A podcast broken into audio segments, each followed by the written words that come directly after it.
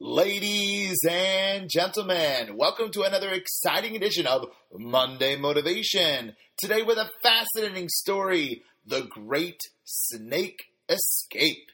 This story is brought to you by Rav Chatzkel Levenstein, one of the great rabbis of the famed Mir Yeshiva. And it goes something like this.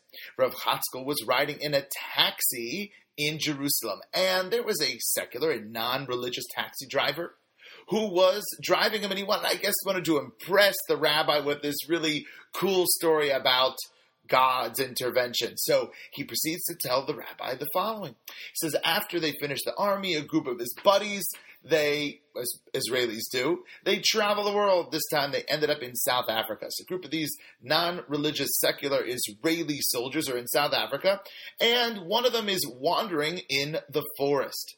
Turns out a few minutes later, the others hear screaming, screaming, help me, save me. And the other friends run after him into the forest. And what do they find?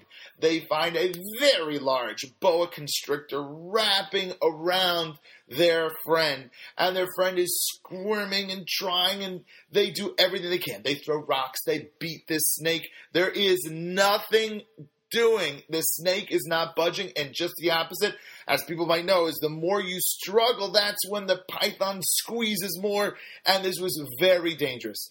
At a loss of what to do, one of the soldiers says, Say Shema Yisrael. Say Shema Yisrael. What do you have to lose? And this young Jewish boy who's wrapped in a snake has nothing. He turns to the Almighty and he screams, Shema Yisrael, Hashem Elokeinu, Hashem Echad.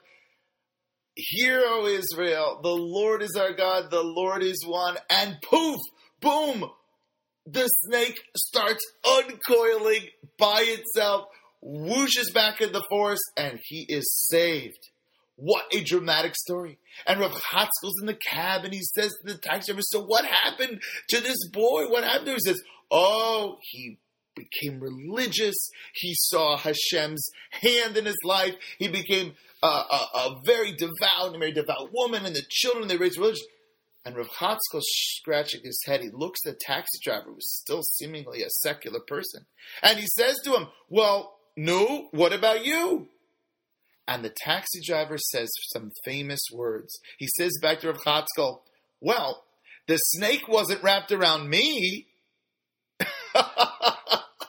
which is unbelievable. He saw it. What the snake had to be wrapped around him for him to learn the lesson, to see the hand of God in influencing and and running the world, a miraculous salvation. It's like watching the sitting, the splitting of the sea, and say, "Well, I didn't walk through the sea, so I didn't, you know, it's what didn't affect me." This week, this Wednesday night and Thursday, is Tisha the ninth of Av. It's the saddest day in the Jewish calendar, the day that we recall and relive some of the greatest tragedies that have ever happened to the Jewish people. And it is a fast day. And we Jews not doing food, you know, you know it must be a serious day.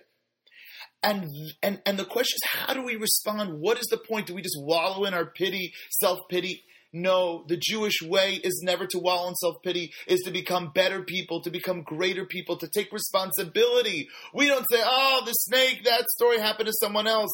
We take responsibility for ourselves. We don't say that Titus destroyed the temple. We say that our behavior of not loving our fellow Jew destroyed the temple. We take responsibility, and so let us be the great snake escape.